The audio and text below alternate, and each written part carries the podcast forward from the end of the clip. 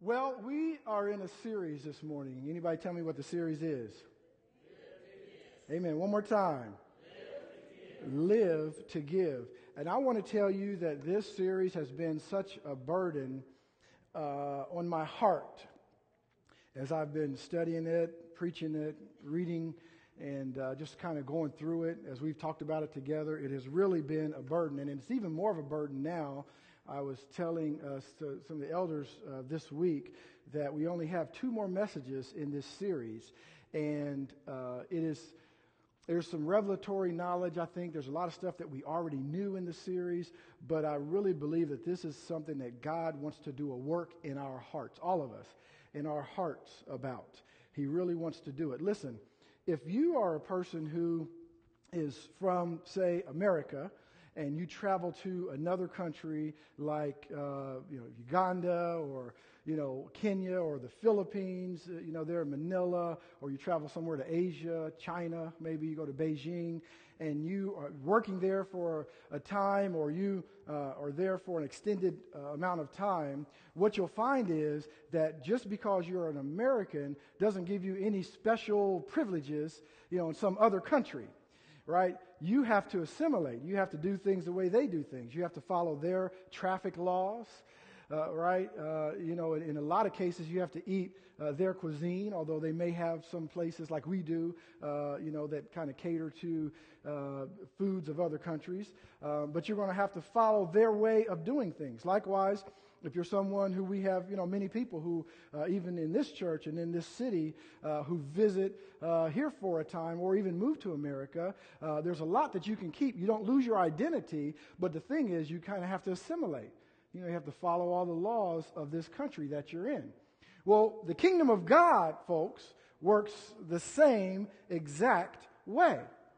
We as people cannot expect to take all the things that we've learned in the world, all the things we've done as Americans, Ugandans, uh, you know, Filipinos, whatever we are, we cannot expect as human beings to take what we've learned as humans uh, into the kingdom of God and expect it to work that same way. But unfortunately, so many of us do. We do. We, we think the kingdom of God works the way that uh, we, uh, you know, we, we work, uh, you know, in this country. And the kingdom of God simply doesn't work that way. It simply doesn't.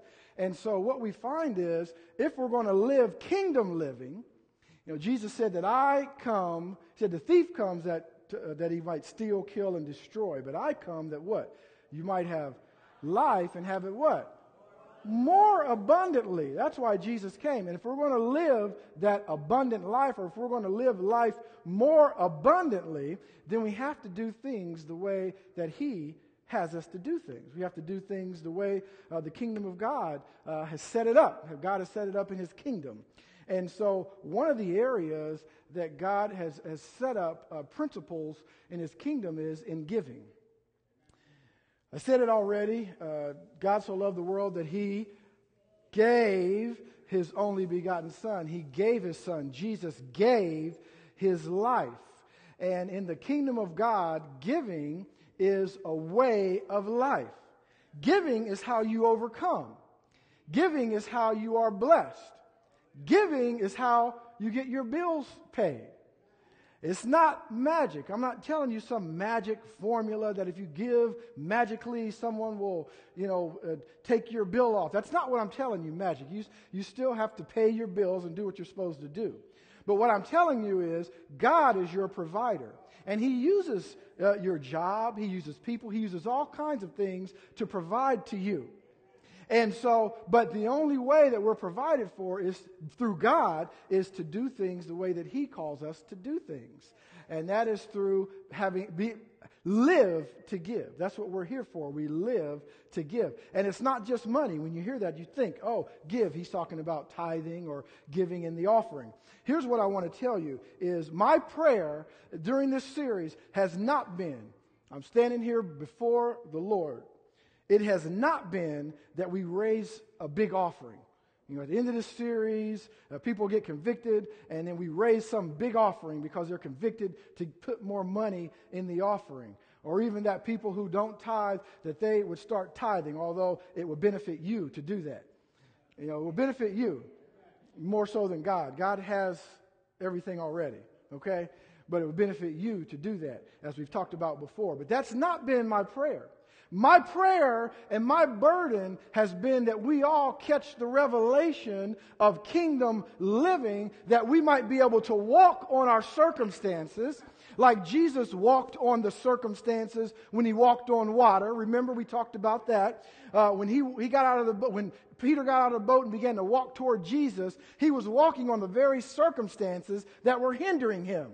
He was walking on the water that was troubling him. And if we're going to be overcomers, if we're going to be able to walk on our circumstances, we have to do things the kingdom way. And this is one of those ways to give. We must live to give. If you have your Bible this morning, I want you to turn to the book of Chronicles, First Chronicles, but I actually have two scriptures that we're going to look at this morning, two passages of scripture. So also turn to the book of Luke, chapter 9, maybe put a marker right there in Luke chapter 9, and then we're going to start back over in the book of Chronicles. We're going to start in Chronicles chapter 29. God is compelling us to catch this revelation of giving when we talk about giving, it's not just of your money, though it is your finances, but we're talking about your whole life. We're talking about your time. Uh, we're talking about everything about you should be a gift. You know, one of the things that um, I used to joke with a, a, man that I was in the, the army with years ago. He was a great guy and uh, he just had a great demeanor. And whenever you're in basic training or you're in what they call AIT, which is advanced individual training right after basic, uh, you know, you're getting yelled at. It's, uh, you know, you're out rolling in the dirt, doing push ups and, you know, getting yelled at for things you didn't do and all sorts of things. And it's just, uh, it could be a miserable time, you know, to some. And so th- we would, you know, we would just come in after a long day of, you know, we had a big pack on our back and we walked out to the range. We had to uh, go out there nine miles out and, uh, you know, we had to walk out there and run part of the way, shoot, and then we had to walk nine miles back. And during the time, somebody would mess up something, so we had all have to do push-ups with the packs on our back. It was just, you know, a horrible thing and just a terrible day and you're dirty and greasy and all these types, and you're, you're uh, all these types of things and you're also very grouchy Come on, how many know you can be grouchy after a day like that?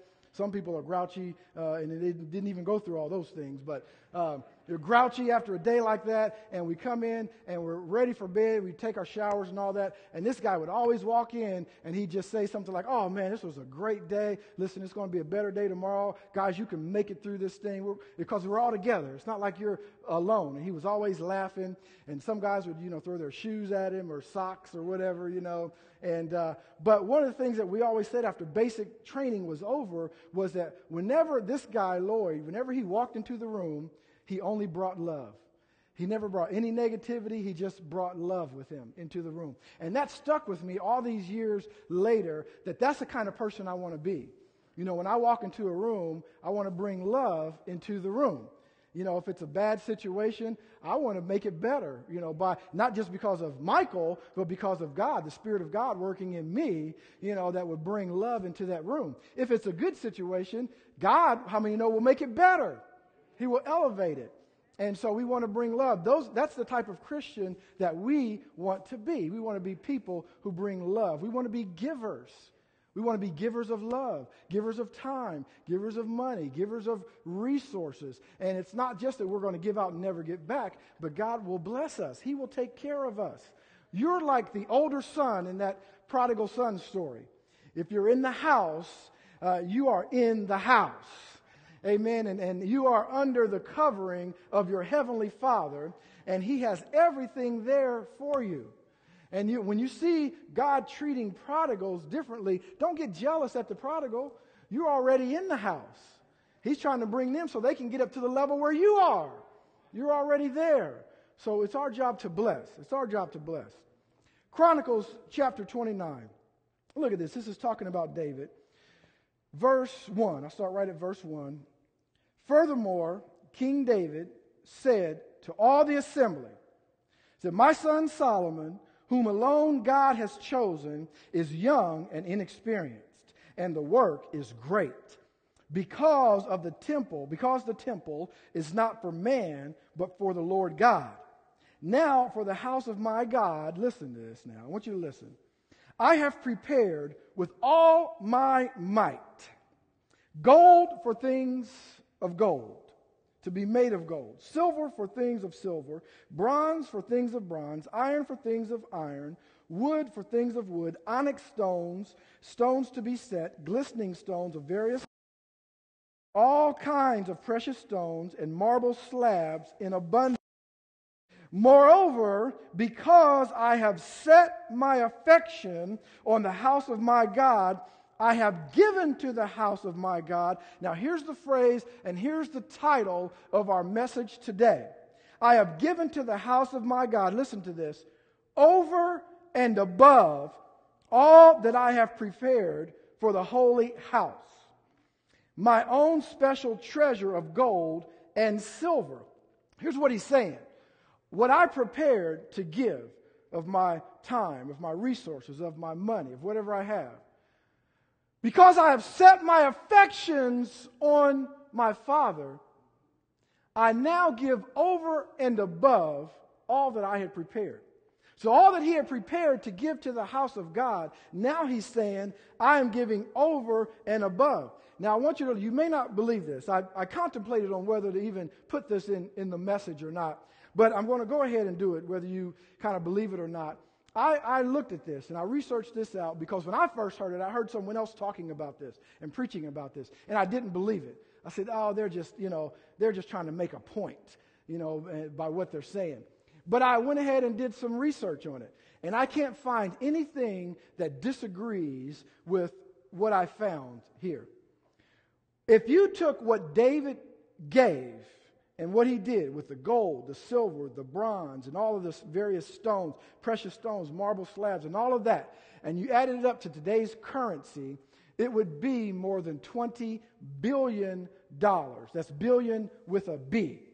Now, you can choose to believe that or not, but I cannot find anything to disagree with that. Over $20 billion David put into the house of God. Why? Because he set his affection upon God. He goes on to say here in verse 4, and this is how we know how much it is 3,000 talents of gold, of the gold of Ophir, and 7,000 talents of refined silver to overlay the walls of the houses. The gold for things of gold, and the silver for things of silver, and of all kinds of work to be done by the hands of craftsmen. So they gave their time.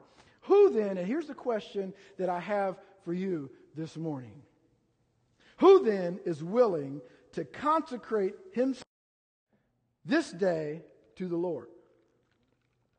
Who then is willing to consecrate himself this day to the Lord? Verse 6 Then the leaders of the fathers' houses, leaders of the tribes of Israel, the captains of thousands and of hundreds, with the officers over the king's work, offered willingly. The key word to all this whole thing. Not just about the money and how much you give, but here's the thing they offered willingly. They gave for the work of the house of God. 5,000 talents, 10,000 darics of gold, 10,000 talents of silver, 18,000 talents of bronze, and 100 talents of iron. And whoever had precious stones gave them to the treasury of the house of the Lord into the hand of Jehiel the Gershonite then the people rejoiced, for they had offered, listen, willingly, because with a loyal heart they had offered willingly to the Lord, and King David also rejoiced greatly. Why? Because they offered what? Willingly to the house of God. That's the key that we need to understand about this whole thing. Not only did they give over and above of everything that they had, but they offered that thing willingly. Willingly. And then David begins to say a prayer. And I just want to give you a couple of verses out of that prayer. Look at verse 14 with me. This is what David says during his prayer. He says, But who am I and who are my people that we should be able to offer willingly as this? Now listen, here's a key. Here's a principle I'm going to hit home on today. For all things come from you and of your own we have given you. What's he saying? In other words, all we're doing is giving back to you what you've already given us. So when we feel pretentious and when we feel like, you know, I've worked for this money, I've worked for this education, my time is valuable and precious, my resources are precious. Listen to what David has to say. Whenever you give to the Lord, all you're doing is giving back to Him what He's already given to you.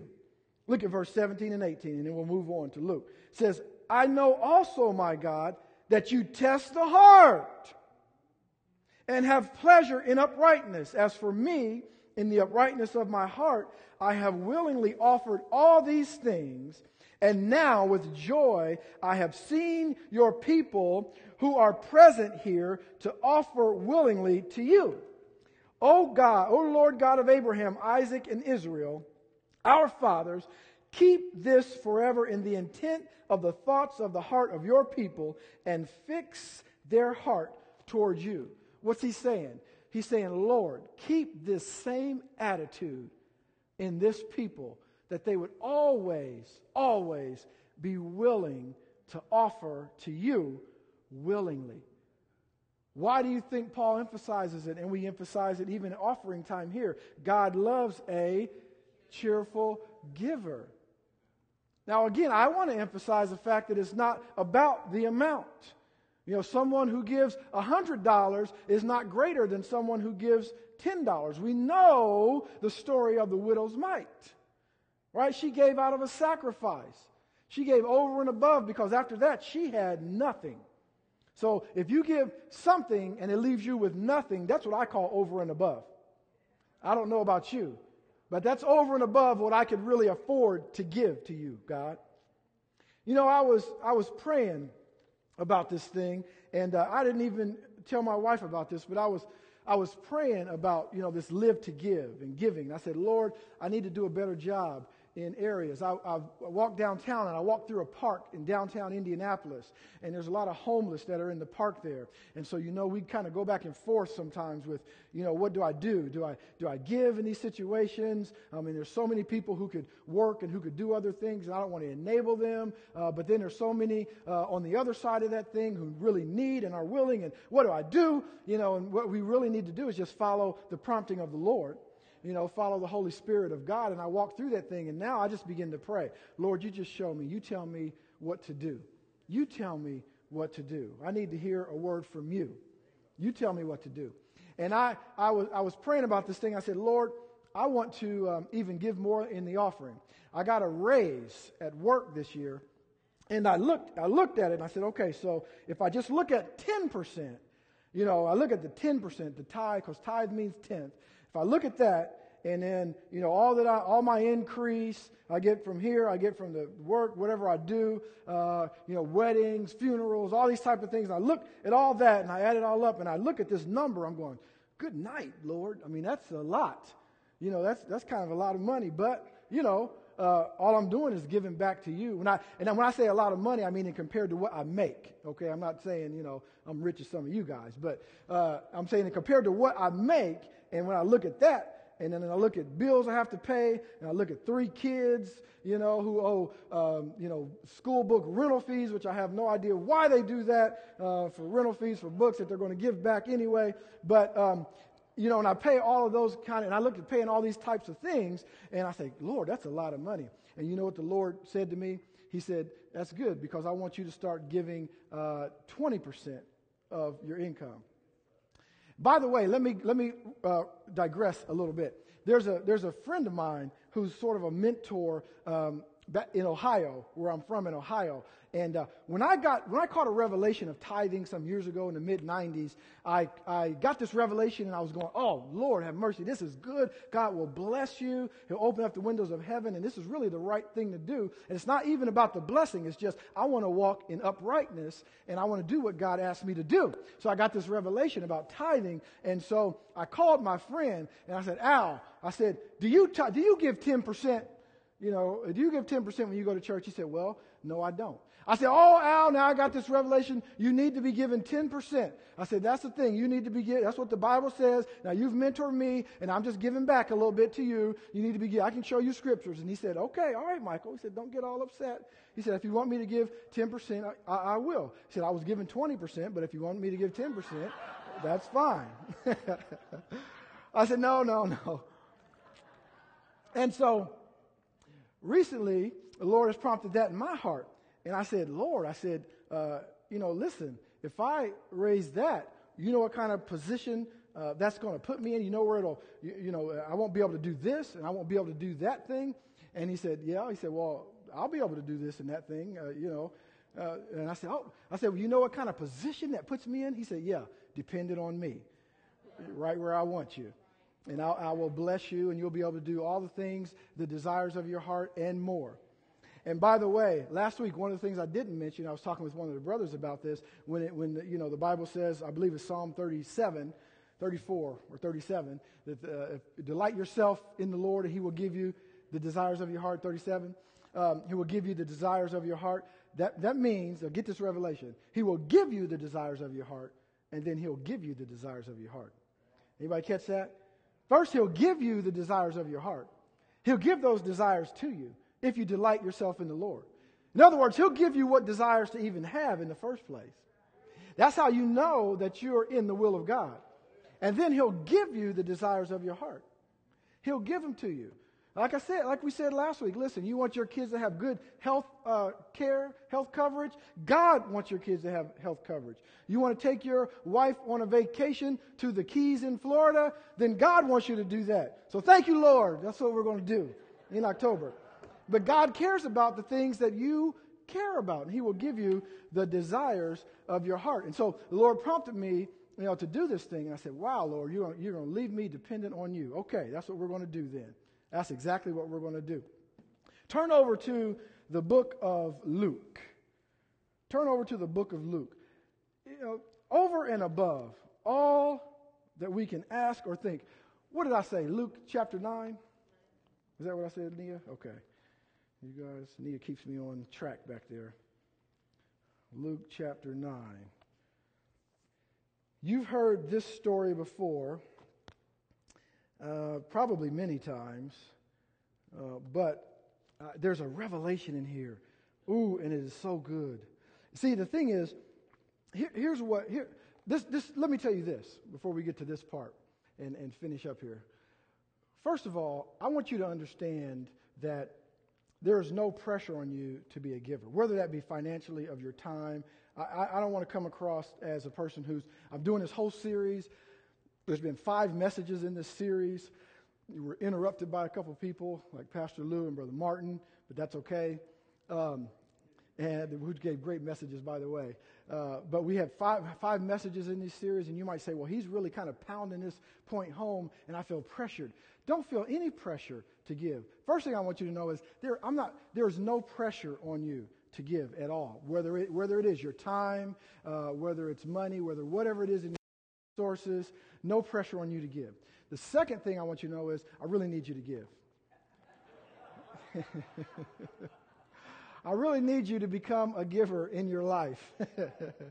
and the reason is not because God needs anything from you. See, the work of, of, the, of the church uh, will go on. God will do it. You know, He'll do His thing. Uh, but it'll do a work in your heart. Two reasons because the work of the Lord does need to go on wherever that is, whether it's helping people, the homeless, uh, the church, the house of God, um, or whatever it is. Uh, but also, He needs to do a work in all of our life. Need, we need a, a changed heart. We need an upgraded heart. Come on. Uh, we need a work in our own lives. And so that's why God really wants us to become givers. He wants us to live to give. Now, here's the thing Luke chapter 9, look at verse number 12. Look at verse 12 in Luke chapter 9. Uh, this is not typically known as a passage of scripture that's related to giving, but boy, I tell you what, I was reading this thing, and uh, it's, one, it's probably to me the greatest passage that you can read on giving. And I'll show you why here in a minute. It says, When the day began to wear away, the twelve came and said to him, Send the multitude away that they may go into the surrounding towns and countries and lodge and get provisions, for we are in a deserted place here. But he said, but he said to them, talking about Jesus, you give them something to eat. And they said, we have no more than five loaves, two fish, unless we go and buy food for all these people. Excuse me. For there were about 5,000 men. Then he said to his disciples, which By the way, 5,000 men, so that could be 5,000 families. You know, if there's also a wife and two children, you know, 20,000 people there, okay? Not just 5,000. We always say Jesus fed the 5,000. Well, really, it's he fed maybe the 20,000. All right? we have no more than five loaves, two fish, unless we go and buy food for all these people. For there were about 5,000 men. Then he said to his disciples, Make them sit down in groups of 50. And they did so and made them all sit down. Then he took the five loaves and the two fish, looking up to heaven, he blessed and broke them, and he gave them to the disciples to set before the multitude. So they all ate and were filled, and 12 baskets of leftover fragments were taken up by them. Let me ask you a quick question. How many baskets were taken up? 12. How many disciples were there? Well, they all got a doggy bag, see, after this thing. So, here's the thing. I know it's pretty good, Sister. Listen, I'll say it and I'll say it again. We all need some corniness in our life. Come on, folks. We need some corniness, you know, keeps you going. so, you look here at this thing, and uh, one of the things that I like to do is, especially with situations like this, you have to put yourself in the situation, okay, to really get an understanding of, you know, the impact of this story here of the of the uh, the fish and the loaves. Okay, put yourself in this situation. So I imagine myself in this situation. Jesus is on the scene. They were expecting a Messiah to come. So say you're one of these disciples. You're on the Messiah search committee. You know, you're looking for the Messiah. The Messiah's supposed to be coming. And you're going around with this guy, and he looks like a pretty good candidate. I mean, he's doing some things. He's, he's uh, you know, healing people, casting out demons, and he's doing all this. And you're going, man, this guy's pretty good. And by the way, then you just had the Sermon on the Mount. This is even bigger than the Sermon on the Mount this time here. And, uh, you know, that tape's going all around, that CD's going around, people are getting it, and uh, this guy, he's just becoming more and more popular, right? Okay, so you say, this guy's good. He's, this, could be, this could be him. So you and your disciples are there, and he's gone, and notice in the Bible it says, when the day began to wear away. So now all of a sudden, it gets to be about noon, it gets to be about 11.30, 12 o'clock, and he's still going. This guy's still preaching. So you and your disciples, you know, you and your buddies are talking. You're saying, look, you know, this guy, I mean, he's preaching for a long time. Says when the day began to wear away. I mean, he's preaching. He says, now look, he's good. You know, this guy's real good. But uh, I don't know. The people are going to start getting restless here if he keeps on uh, talking. And and I'll tell you what. And I'll tell you what. I'm hungry. I'll, I'll tell you, I'm I'm getting hungry. You know, it's about it's noon, and everybody knows you stop at noon because of football and all that kind of stuff. And uh, but he's not stopping. This guy's just going straight on through. So the other guys get together and say, look here, we need to get him to dismiss service. Uh, you know, he's good, he, but we need to get him to dismiss service so that everybody can eat. There's no, look, we're in some deserted town. There's no Taco Bells and Pizza Huts here. You got to go all the way back into Jerusalem or some other town. So we need to get him to dismiss service. And in that way, you know, people can get something to eat. so you get elected to go up, interrupt Jesus, and tell him, ask him if he can dismiss service. You say, okay, all right, well, you guys pick me. So you go up there to Jesus. Excuse me. Excuse me. Oh, excuse me. Sorry about that, Jeff. Listen, uh, ooh, this is good. This is a good preaching, boy. I tell you what, this is some good stuff. I tell you, you are good. He said, but listen, we were concerned about the people. We were concerned because the people are starting to get hungry, and we just wanted to know if you might want to go ahead and dismiss service because the people are starting to get hungry. And then Jesus says, You're concerned about the people. Yeah, yeah, yeah, we're concerned. Now, if it was us, we could go all day. Boy, I tell you what, this is good. This is good stuff. This is life changing. But it's the people. So many people here. We're concerned about the people.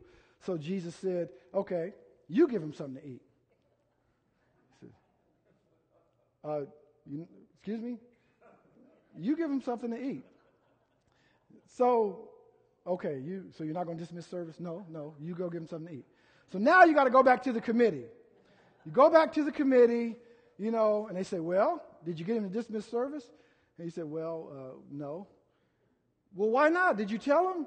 What did he say? He said, "You give him something to eat." What? He said, "You give him something to eat." Oh, what? You give him something to eat? I don't have anything to eat. What are we supposed to do? How are we supposed to give him something to eat? And right then, you see the little boy, right, who snuck into town and got some Long John Silvers, two fish, and some extra bread uh, for lunch. And, you, and, you, and then you can just see Peter go, he said, Give me, give me that, give me it, here. And then you say, Here, this is what we can do. This is what we'll do. Take this up to Jesus and tell him, This is all we have. So we certainly can't feed everybody. What do you want us to do? This is all we have. It's Long John Silver's. Even a couple hush puppies in there, but there's a lot of people here. Come on. So you say, all right, so you take this back up to Jesus and you say, Jesus, heard what you said. Good. Oh, boy, I tell you what, you are just going. This is some good stuff. I tell you what. But uh, listen, all we have is this little boy's lunch. And uh, so it's certainly not enough. So we want to know if you're going to dismiss service. So he says, okay, I'll tell you what. why, why are you concerned? He said, I'm concerned about the people. You're concerned about the people? Yeah, concerned about the people. Okay. He said, have them sit down in groups of 50. What? What is wrong? What? Sit down in groups of 50? Sit down in groups of 50. All we have is this. He said, yeah, I'll give me that lunch. Have everybody sit down in groups of 50. So now you got to go back to the committee again and tell them what he said. Is he going to dismiss service? No. What did he say? He said, well, I'm going to sit down in groups of 50. What? Get him to sit down in groups of 50. Oh my goodness, what does he, what is wrong with this guy? We are going to be the laughing stock. Wait till the, uh, the, the, first church of the Pharisees hears about this. We're, you know, how we're blundering this thing. We're going to be the laughing stock of all the town. So, you say, all right, we'll sit him down in groups of 50. He's done things before. We'll follow what he says. And so, listen, now here's the, here's the most important part of this whole thing. So, Jesus has this lunch, right? And you go up to him and you say, now, how are we going, what are we supposed to do here? And he says, All right, I'll tell you what. Uh, let's pray for it, and I'll give it to you, and I want you to give it out to the people. And then, now all of a sudden, they catch a little bit of a revelation. Can you imagine that? Because he's done some things before. So they catch a little revelation and say, "Oh boy, okay, he's going he's going to do something here. I bet I bet this thing multiplies or something like that. I don't know exactly, but I think something's going to happen." So what he does is, and you, you just, we just read it together. Jesus breaks what they give to him, he blesses it, and he gives that back to them. I don't, know if you, I don't know if you just caught what just happened. But Jesus took what they gave to him. In fact, he broke it. So he gave back to them less than what they had. So you can just imagine. I like to pick on Peter. I mean, we like to pick on Peter as preachers sometimes. But you can just imagine Peter going, I, I don't know this is not, this is less, this is only half. Um, he said, did, uh, did you, you want to pray for it some more? He's, no, I'm done praying. you don't want to pray? He said, okay, all right. So here's Peter. Got this piece of bread. So you can imagine he goes down the row and now he's, you know, he's got to break the bread, give it out to people. And you can imagine what he's doing. Just a little piece. Just take a little piece. Just take a little piece there. Okay. Here, just take a little piece. Just take, just take a little small piece. There's not enough to. Oh, I said a little piece now. Just a small piece. just a little piece. Just a little. And then he gets to the end, and he still has as much as he had when he started out. Here's what I want you to know about this whole thing the blessing and the multiplication didn't happen in the master's hands.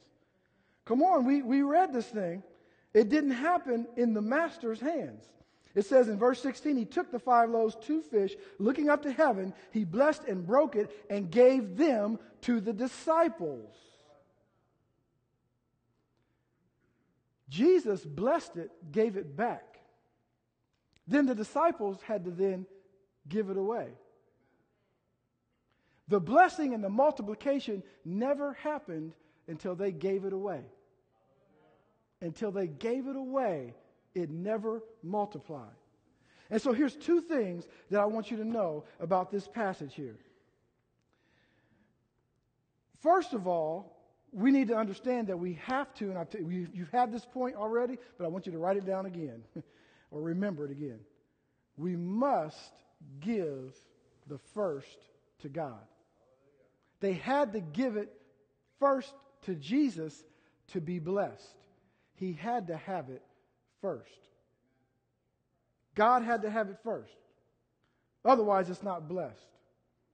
And then the second thing I want you to know is you must give it away for it to be multiplied.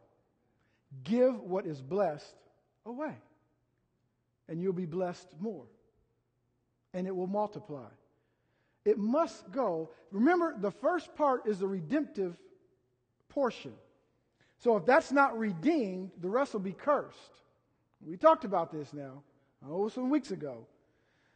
But if he blesses the first part of it, the rest will be blessed. You give the first part of it to him, the rest will be blessed. All the rest will be blessed. And I don't know about you, but just if you want to, if you want to talk about money, I don't want something cursed in my bank account. I'd rather give the first part to Jesus and have a blessed bank account. I don't want my time to be cursed. Now, we all know to some extent what cursed time is like. And in case you don't know, just think back in your life when you thought you had all day to do something or you had a lot of time, and all of a sudden now, you know, it's come up and you have no time left, and you're going, where did all the time go? Right?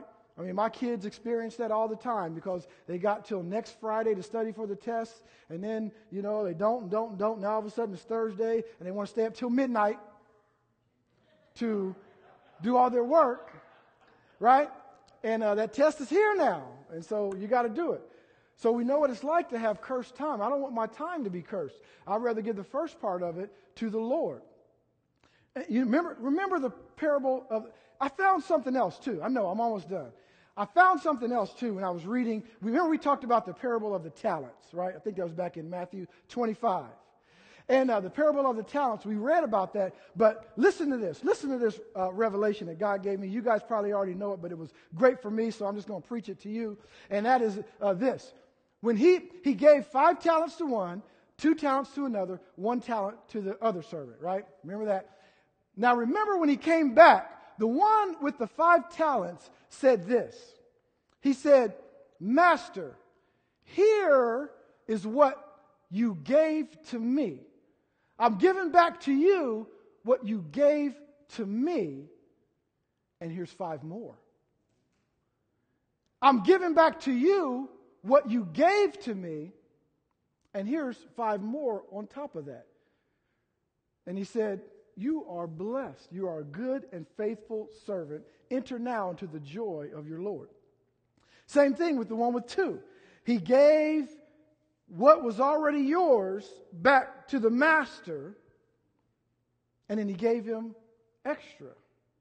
See, we think that maintaining is faithfulness. Now, I want you to get this. This is important. We often feel like maintaining something is, is faithfulness. When maintaining is our reasonable service. In other words, just keeping it the status quo. You know, if I'm going to clean up, I'll just clean up a little bit. Uh, you know, my, we call it the difference in straightening up and cleaning up. You know, my wife used to jump on me about, see, to me, doing the dishes was just kind of doing the dishes, and then that's it. Dishes are done.